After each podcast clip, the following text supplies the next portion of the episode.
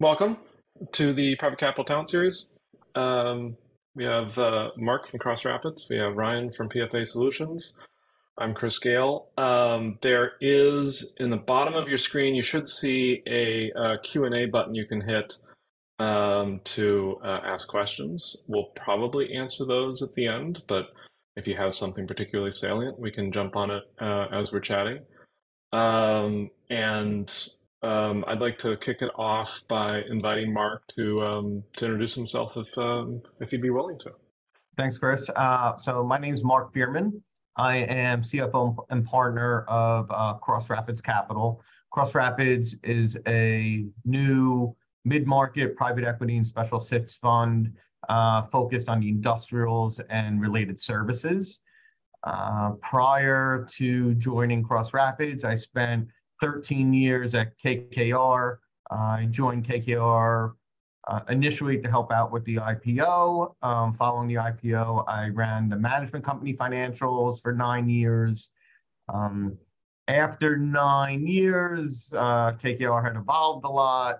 We were reassessing uh, the processes and, and controls, and we ended up launching a, a middle mark, a middle office uh, operations team focused on the private equity business really focused on processes and efficiencies in closing uh, private equity transactions, as well as portfolio company reporting and investor services. Um, so that's a little background uh, about myself uh, and where I've been the past 15 years or so. So if I oversimplify, you've been on the giant side of things, you've been on the sort of the growth and the innovative side. Is there some comparing and contrasting you can do in terms of what's different on yeah. both ends of that spectrum? Yeah, well, when I joined KKR um, back um, right around when, when they went public, I think it was 2008 ish, um, they were really a, a private equity firm, um, a, a, bigger private equity firm, probably, I think they were in, in the US, Europe, and just kicking off their Asia franchise. And then over the next few years, it really just exploded in growth, um, went into every asset class you can think of, plus more, uh, which increased complexities. Um, right about at that time, there was a, a lot of scrutiny going on by all of our stakeholders, not just the public shareholders, but you had the SEC um, who started doing uh, sweep exams of private equity firms, as well as our LPs. They started asking a lot more questions about transparency and reporting. So in the position that I was, I got to see a lot of the interconnectivity between the different operational groups. It wasn't just focused on finance. And so I got a good understanding of how finance affects compliance, affects IT, and so forth across the firm. Um, that's what really enticed me to go more to, on an entrepreneurial move in my career and joining Cross Rapids because I was now able to use all that knowledge that I gained at KKR, very complex organization, um, and apply that to a smaller firm that was just getting uh, started and, and, and, kicked off and able to build what I saw could be best in, in class processes uh, from the ground up. You mentioned uh, IT and compliance. Um, what about, and especially at Cross Rapids, the sort of fundraising and the deal sourcing uh, side? Because from what I've what I've heard and and been shared is that generally speaking, you know, it's it's a tough environment right now, and um, you kind of need to innovate or come up with new approaches to things. And if you're on the opposite side, you're kind of in a position where you're forced to say, no, please don't do that because it might have consequences later. Yeah, one, one thing I was very conscious about was to get a seat at the table very early on and have constant meetings and talks with the managing partner and, and the other deal professionals to really give me an idea of what was in their head, where did they envision um, capital come from? Where were they gonna? What kind of deals were we gonna do? Was it we are gonna be strictly PE? Um, you know, we had this special sits thing, but and that can really take on a lot of different flavors. So I made sure to to get as much information out of their head as possible for me to then understand. Okay, what, what do I need to be successful to to build this firm? Um, I know I was brought on as, as CFO, and you've got the blocking and tackling of getting financials out the door, but I want to build processes which are scalable. Um, I've also being at, at a at a startup, um, being very cash conscious, and, and you don't have um, the money necessarily to bring on um, a, a, big staff. So asking a lot of questions and bringing in um, experts in the field where necessary um, became very important.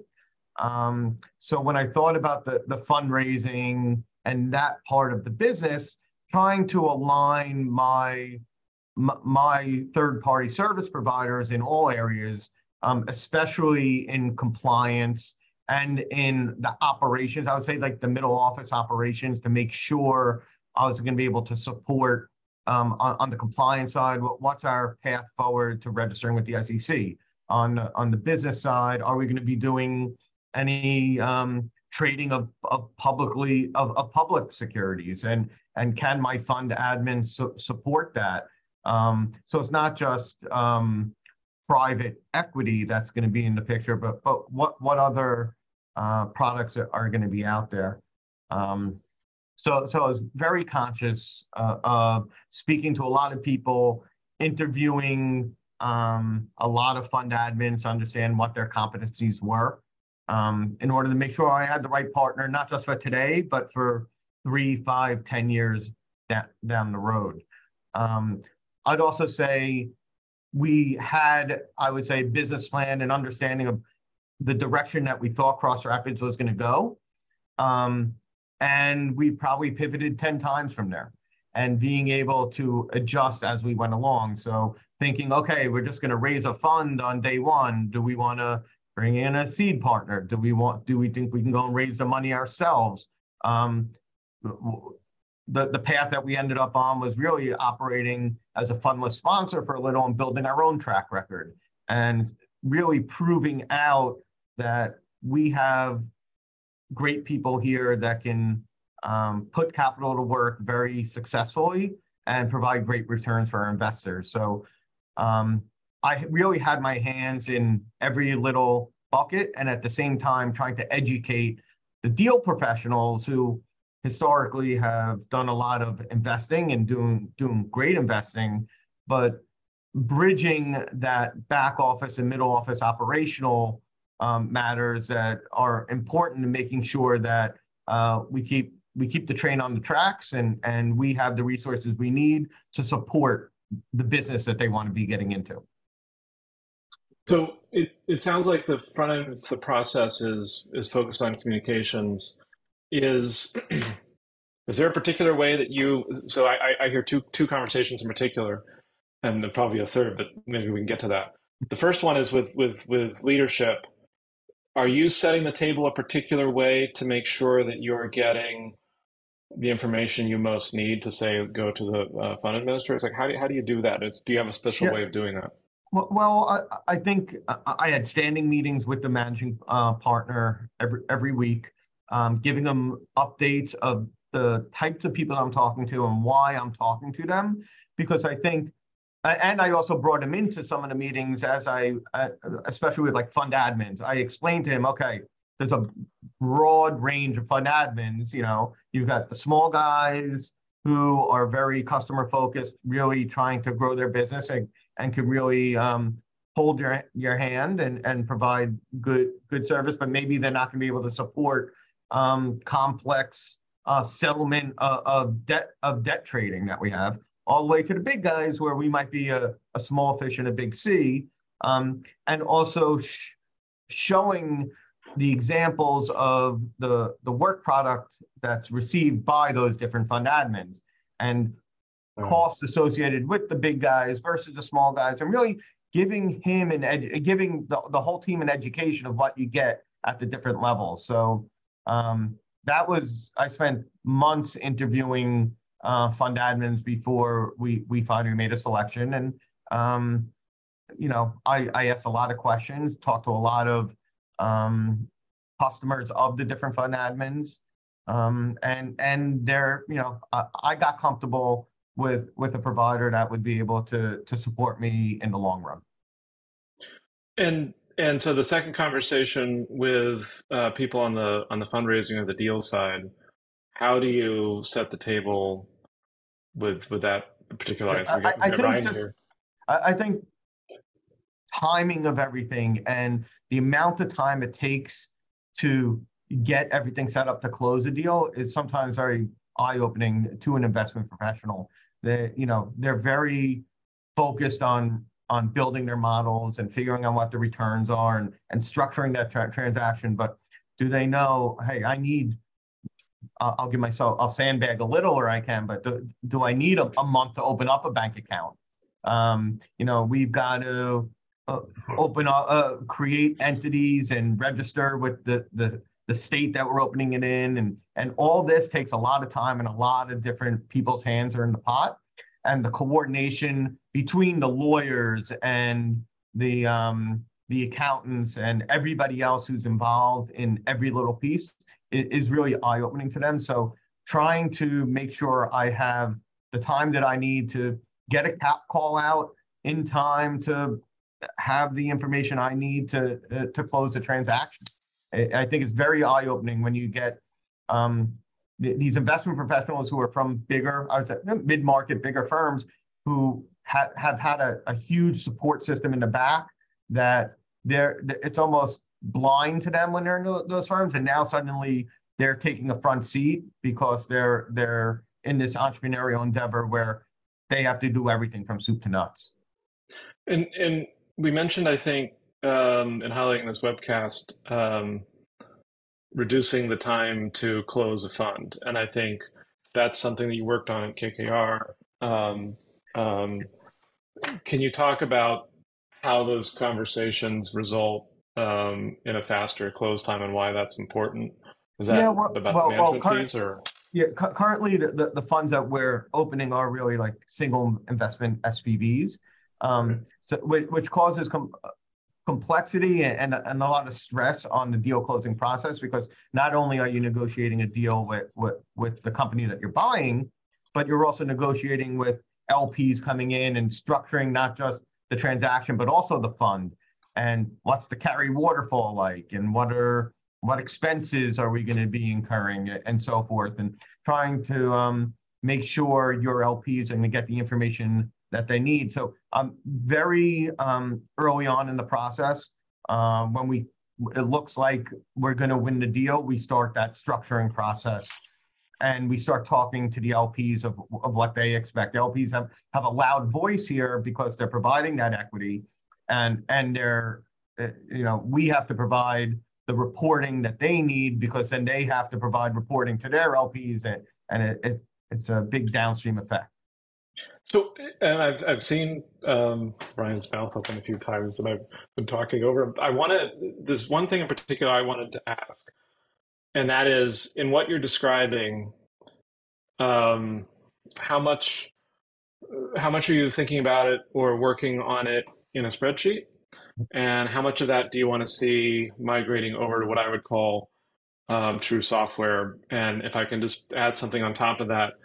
Um, in conversations we've had, including before this particular webcast, um, you know, spreadsheets feel you know warm and comfortable if you've spent a few decades of your of your career working out macros and such. But it also seems like there's a lot of problems that can occur with the complexity that you're describing. Um, so, so, I think sp- spreadsheets really form. Uh, they help create what you're looking to do, and I think you can prove out what you're trying to do. But to keep to stay on those spreadsheets long term, what I noticed, especially at KKR, um, was you know they, they start falling apart when there there's an exception here because there's going to be an exception there, there's going to be another one here and another one there, and yep. suddenly the controls around that spreadsheet start to get very questionable. And hey, we need a system to handle this. We need you know that's scalable that can can work with us as things change. And as complexities come in, that's when those spreadsheets start to fall apart. So they seem comfortable and easy to work with day one, but I'm very conscious to get everything into more of a, a database structure that I can run reports out of and mm-hmm. and have controls around and, and rely on. Um, because I know three years down the road, I'm going to want to know what went on three years ago and be able to push a button and run reports and get the information without worrying about, oh, was it the final version of the spreadsheet or was there one, you know, that someone emailed that I didn't even save down? And so Ryan, you've gone from large organization to a, a growth organization. Um, what what Mark just described is something I wanted to hear from from you about, which is uh, if I if I heard you right, Mark, you're saying you've got one exception, then another, and another one, and then the mm-hmm. Excel sheet starts. You know, the performance of the Excel sheet starts declining. You start having issues. Does software, Ryan? potentially allow someone in Mark's position to, you don't want to go crazy and grant all sorts of exceptions, but be able to say yes a few more times than no in order to facilitate the deal or the fundraising team?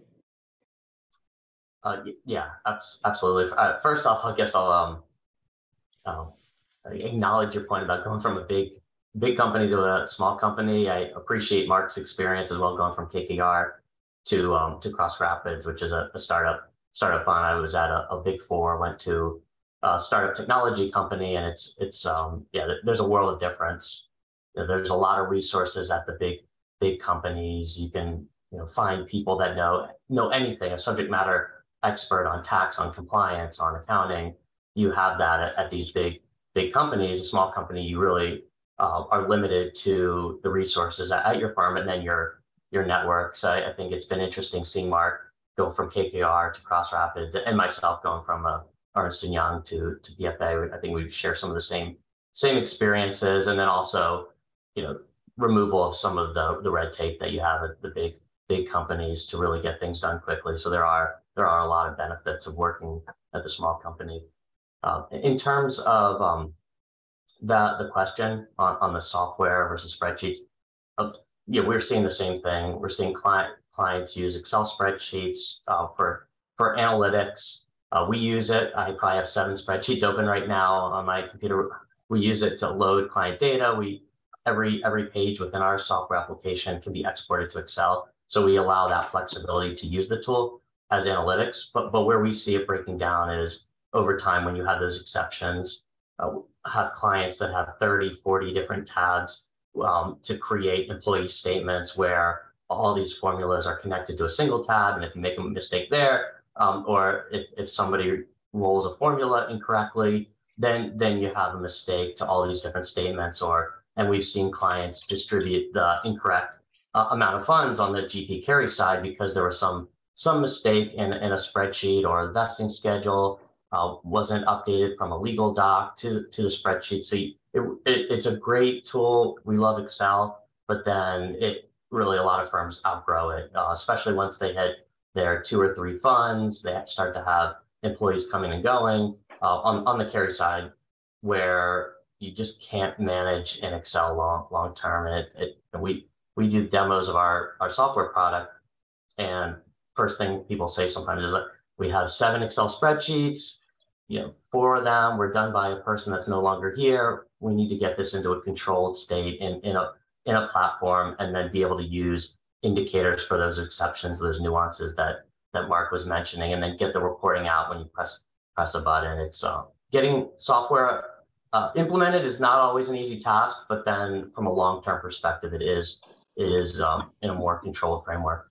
Yeah, and and Chris, just to add, uh, a good example is uh, I called up Ryan probably a few weeks after I started at the firm and I was talking about carry programs, and we didn't have a fund, we didn't have an investment, we we didn't have people. We we we were three people sitting in a WeWork office, and here I am talking about software solutions to allocate carry to something that doesn't exist.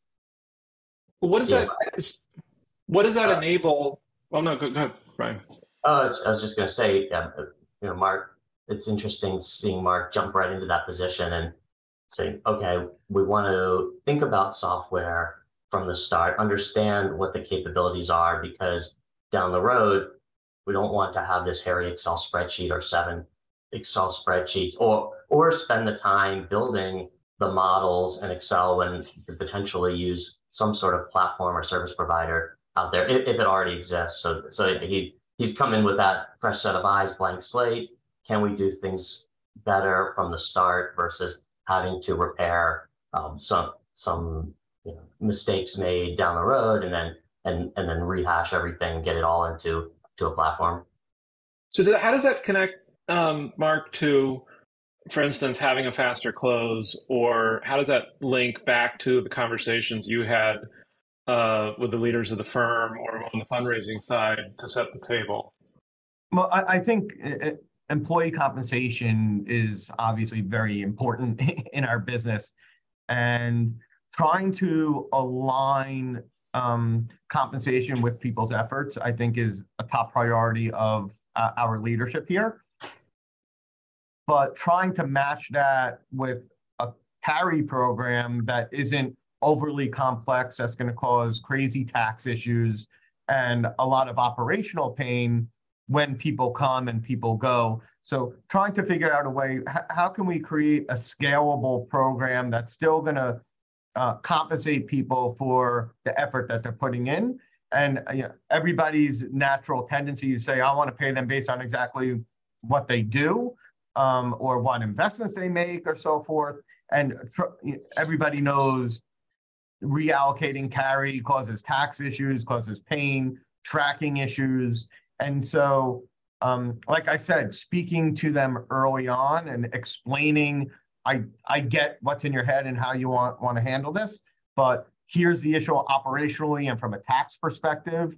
Um, so let's think about another way we can skin that cat, and then which uh, which then I can also get out of Excel and into um, a system that can help me track that much better.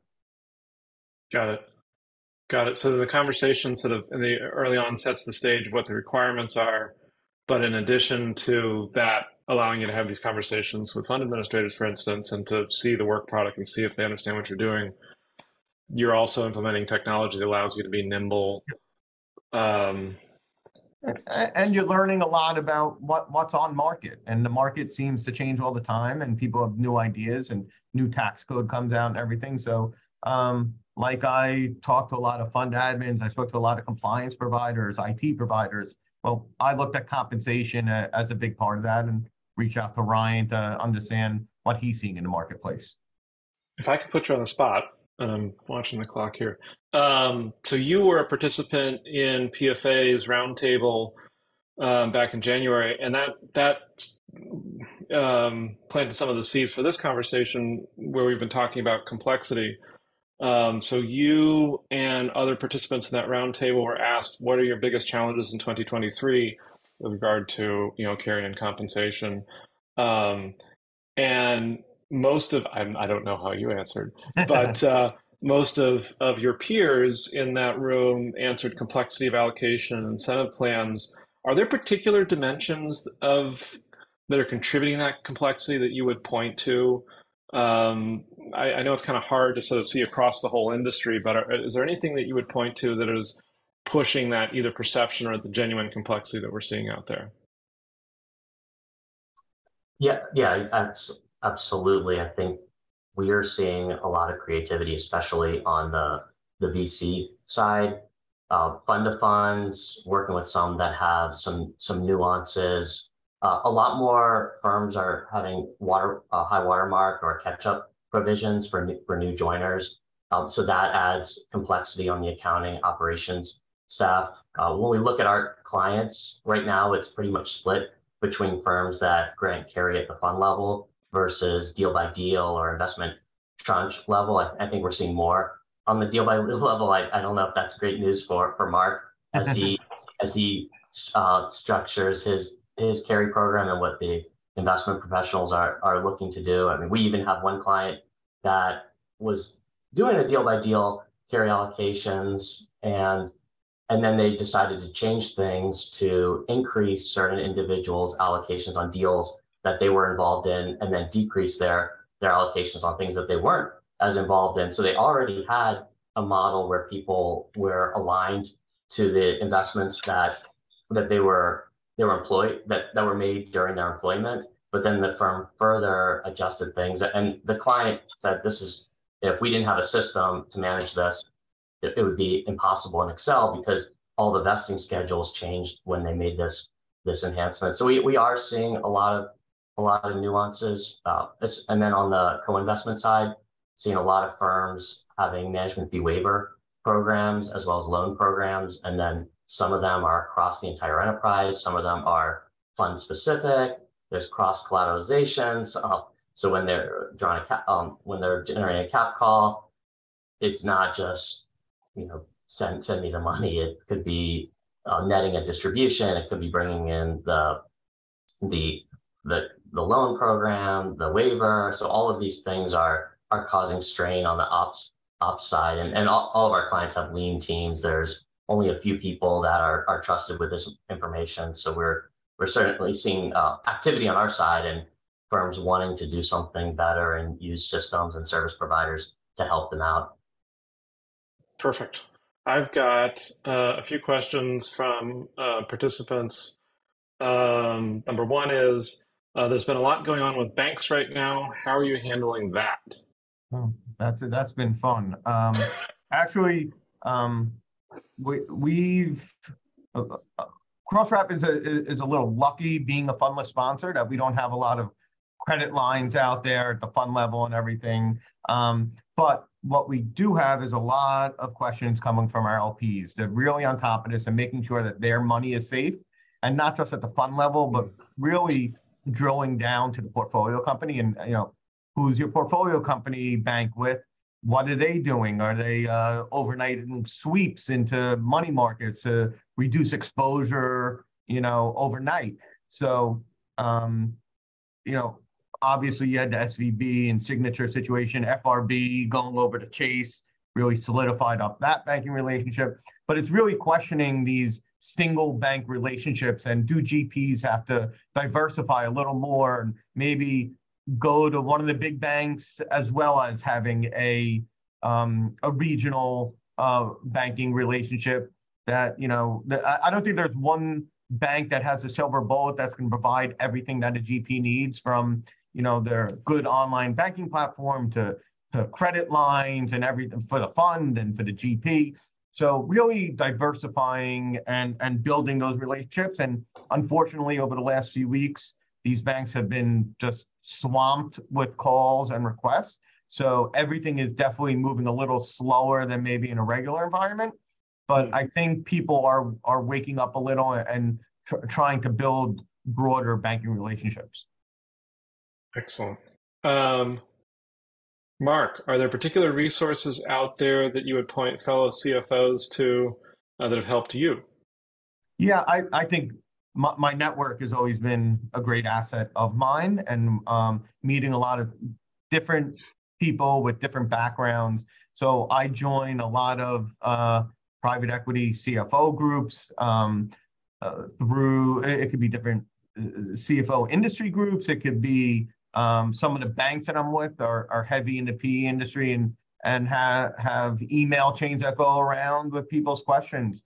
Um, and then it's also my extended network of of ex uh, coworkers and um, you know talking through when I spoke to fund admins and getting and speaking to some of, of their customers, you know, introducing myself and uh, starting a dialogue with other CFOs of mid-market firms. So really try to get out there and meet a lot of people and talk to them. And you, you never know when the, their services are going to be needed, or you can have a question. Ah, I remember that person in a similar predicament and pick up the phone and speak to them. And last question, I think before we wrap up, I'm going to squeeze this in. Um, will PFA Solutions have another roundtable this year? And how can we get an invitation? We well, we uh, we're looking to do one in, in on the West Coast. So yeah, feel free to reach out if you're you're interested in doing that. And happy to share the results of the survey that we did at the roundtable if you weren't weren't there. We had about four or five polling questions that gleaned uh, a lot of the information that we're talking about now, challenges, what are fo- folks focused on over the next 12 months, and then and what do what do our clients and potential clients want to see in in a in the FirmView platform. So happy to share, share that information. Mark, Ryan, everybody, thank you so much, and uh, look out for the next uh, webcast. Have a good Thank day. you. Right. Thanks, everyone.